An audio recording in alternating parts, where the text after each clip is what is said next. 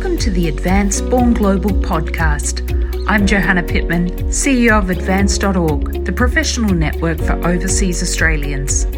This podcast introduces remarkable Australians who have built their career overseas. We celebrate their optimism, creativity, and resourcefulness to succeed across the globe. In this series, we meet the 2021 Advance Award winners. During each episode, I inform the interviewee that they will receive an Advance Award. Listen out for their unfiltered and heartfelt responses. I hope you enjoy getting to know more about these inspiring global Australians. In this podcast, you will meet Leith Greenslade, winner of the Social Impact Award and selected as the Global Australian of the Year for 2021. I guess to kick off, how would you describe what you do, let's say, to a high school audience? Hmm. So I build coalitions to tackle some of the world's deepest injustices, is the way I would describe it. So I have 10 areas that I work in, ranging from preventing early death right through to increasing women's leadership. So these are big, audacious global goals where we need to make rapid progress. And I like to build big coalitions of organizations to work together on achieving those goals. I'm talking a lot of organizations. So, a good example is um, the Every Breath Counts Coalition, which is working now to help countries respond to the pandemic. Um, there's 50 organisations in that coalition, and they range from the smallest uh, non-profit to the largest multinational company. So I love getting all these different stakeholders around one table and trying. it doesn't always work, but trying to get them to work together because when they do, truly anything is possible. That's fantastic, and and and knowing how stakeholder groups can work, it can be hit and miss sometimes. And how do you make sure it's a success? What are some of the tricks to getting those organisations to uh, work together well? So I've I've learned a lot of lessons over the years, and as you said, I've had a lot of misses but a couple of hits, and that's what makes everything worthwhile. So, one of the key ingredients for success to get all these organizations to work together is you need a neutral and trusted third party at the center of the whole exercise. And that's the role that I've stepped into um, because I'm not competing with anyone, but I'm truly a neutral, uh, honest broker, if you like. Um, and when there's that level of trust, it's amazing what people will do. But without it, if you just have a group of organizations trying to, to achieve the same goal with no one really, I guess it's a little bit like an orchestra where you have a conductor and that conductor has to be absolutely um, on the side of every every instrument. No favorite. So everyone has to have a chance to shine. That's the kind of role and i've fallen into that role. It wasn't something i set out to do but I truly believe if you can play that r- role, um, we can achieve some of some of the big changes that we, that every country really needs to make. Your journey is so interesting. Um, going from working in public policy and in political advisory roles, um, studying in uh, Hong Kong and in and uh, at the Kennedy School what was your big picture goal as you were going through this? And did you expect to end up doing what you're doing today? No. When I first started, I thought I was going to be an investigative journalist. So that's what I wanted to, to do. I think I grew up in Western Queensland in the 1970s. We moved every few years around the state. And if you know what Queensland was like at that time, you saw a lot of injustices. So I can remember as a child just looking around at the world and thinking there's so many things wrong and so many people doing the wrong things. It'd be great to investigate that and sort of shine a big light onto those injustices. So I thought journalism was what I would do. But then I was very lucky uh, out of university to to work in politics for a particular politician. He was the Deputy Prime Minister of Australia at the time, Brian Howe, a Melbourne politician. And he was the one really, um, he had come from the civil rights movement. Um, he was uh, an academic sociologist. He was also a minister of religion. So he brought these rich backgrounds together into politics and really tried to make some big changes. So it was really my exposure to politics, to the good side of politics, you know, a politician who really is there for the right reasons, that I was able to think, hmm, um, rather than write stories, you know, in a, in a newspaper, if you can really harness political power for good, um, that's when real change is possible. Wow. I guess um, I should let you know one of the things we wanted to um, have you join us today was to let you know that not only being a finalist in the social impact, but you were the winner of that category. I'm so happy about that. Thank you so much. You know, it's it means so much to me to have that from Australia. Truly, truly. Thank you so much. That's wonderful to hear, and and um, tell us why it means so much to have that from Australia. You know, the older I get, um, maybe this is just a function of getting older. The more you think back to your formative years and I do really think the country you grow up in shapes you in ways you really only figure out maybe when you're older and maybe when you're in another place. But more and more, I value the, um, you know, there, and maybe it's changed now. This, I'm talking the 70s and the 80s and into the 90s. Australia was such a place of promise. You could really had a great sense of optimism about the possibility for change. Hugely creative place. Um, and there wasn't much inequality back then, so there was this great sense of camaraderie between people. Maybe you're, you're telling me, you'll tell me it's changed now. Um, but I grew up with a great sense of um, you know, I think one of the reasons I work so well in coalitions with people from vastly different backgrounds, different walks in life, is growing up in Australia.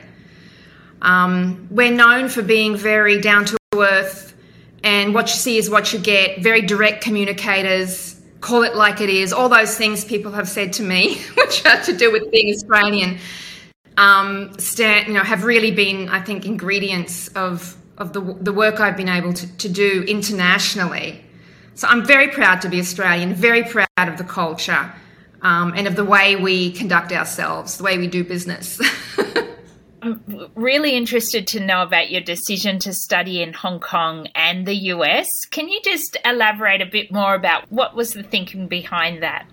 Yes. So I um, decided fairly early on that I wanted to um, have experience in government the private sector, and non-profit. So I wanted to be able to see the world from all these different points of view so I could truly understand um, differences. And I wanted experience in the US and in China. I guess, you know, already when I was studying there, China was emerging as the, the major counterforce to the US. And I wanted to see both sides.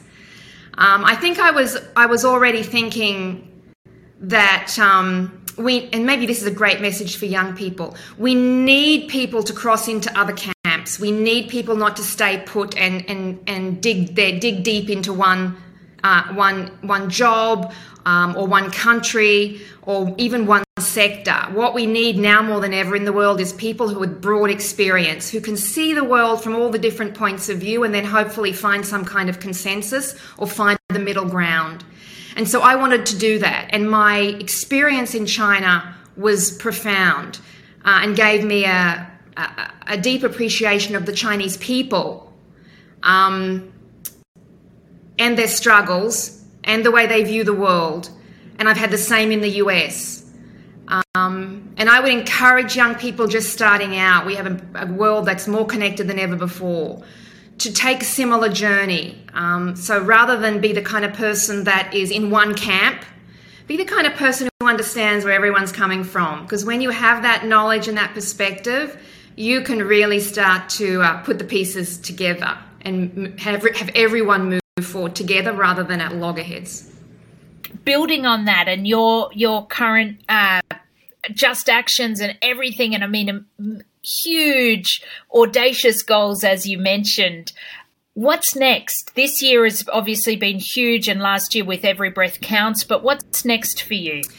So, my, the big dream for the rest of my career is um, I think one of the things the pandemic has exposed, and climate change as well, is that we have a world where political power is still built on the nation state. So, it's still nations, and political power rests with nations. And we've seen that play out re- in a really ugly way with you know, the vaccine race when everything breaks down and it's just nation against nation. Even the United Nations, the UN, is a, is a built on top of nations. So it hasn't been as effective as it should have been. I truly believe that we won't be able to deal with the big global threats, whether it's climate change or another pandemic. We're told there's going to be more pandemics. Inequality is another one that's really causing a lot of problems. We need an international architecture that can respond to global challenges. So I think of it like a UN 2.0. So we have to rebuild it. The UN was built after World War II. All those institutions like the World Bank, the IMF, all the tools we have internationally are post World War II creations. After we come out of COVID, I think we need to rebuild again the global architecture. Um, so we're much more effective at working together when we have these massive threats. I would love to work on that um, and to contribute to that. But really, the, the big work will be done by the next generation. That's their job to do. But I would love to give a good start at it. Um, so, what, what, what has happened now during the pandemic, unfortunately, it's a, it's a tragedy that, that it doesn't just keep happening because our problems aren't going to go away. In fact, they're just going to, I think, get deeper um, in future years. So yes, UN 2.0. That would be my my next big dream job.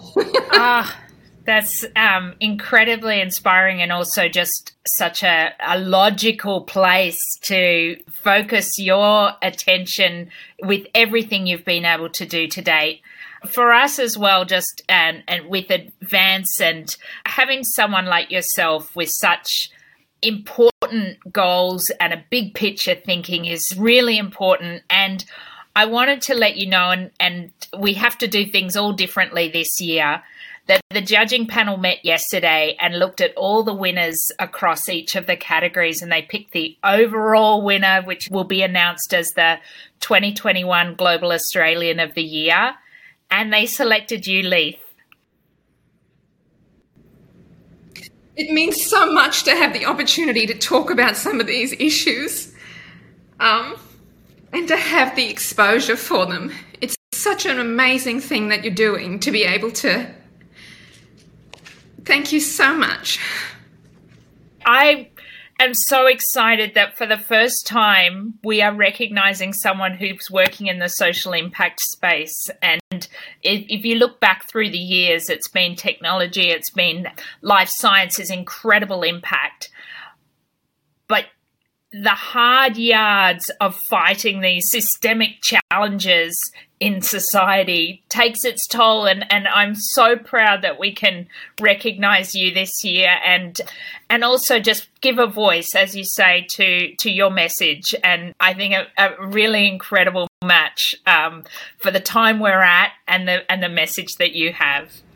You know, there are so many amazing Australians that work in social impact and and we have a long history and to give this it's really a great re- recognition, I think, of the work of Australians internationally on social impact. Um, and um, I'm very proud to be standing, you know, next to some of, some, some of those those people.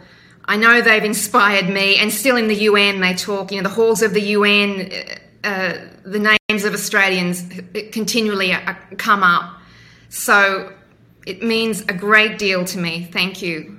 We're thrilled that not only everything you've done to date, but the fact, and this was after the whole, all the nominations were in and everything, but everything you've done around COVID and the voice that you've given to the oxygen issue, it was so well received in the media and in terms of just drawing attention to something you'd already been working on with the with the oxygen distribution for pneumonia, but now it's for COVID.